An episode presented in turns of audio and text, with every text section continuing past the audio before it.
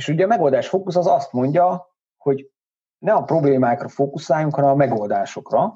Amikor van egy osztály, amiben mondjuk van egy olyan probléma, mondjuk legyen a kiközösítés. Foglalkozhatunk a kiközösítéssel magával, a problémával, azokkal, akik csinálják, az áldozattal, és akkor ezt így hosszan foglalkozhatunk azzal, hogy mitől van, hogyan oldjuk majd meg, hogyha már megtudtuk az okokat, nem tudom. Gondolom, meg lehet így is oldani. Egyrészt azt gondolom, hogy nagyon sokkal macerásabb, másrészt nagyon sokkal tovább tarthat. A megoldás fókusz az azt mondja, hogy inkább ehelyett találjuk ki így osztályközösség szinten, hogy milyen osztályt szeretnénk magunknak. Ami a legjobb lenne, ahova mi járnánk. És kezdjük el azon dolgozni, hogy ez megvalósuljon.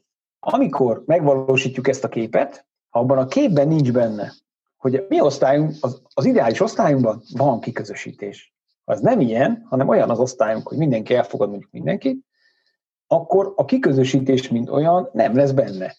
De nem foglalkozunk a kiközösítéssel kicsit sem, hanem folyamatosan építettünk valamit, ami nekünk jó.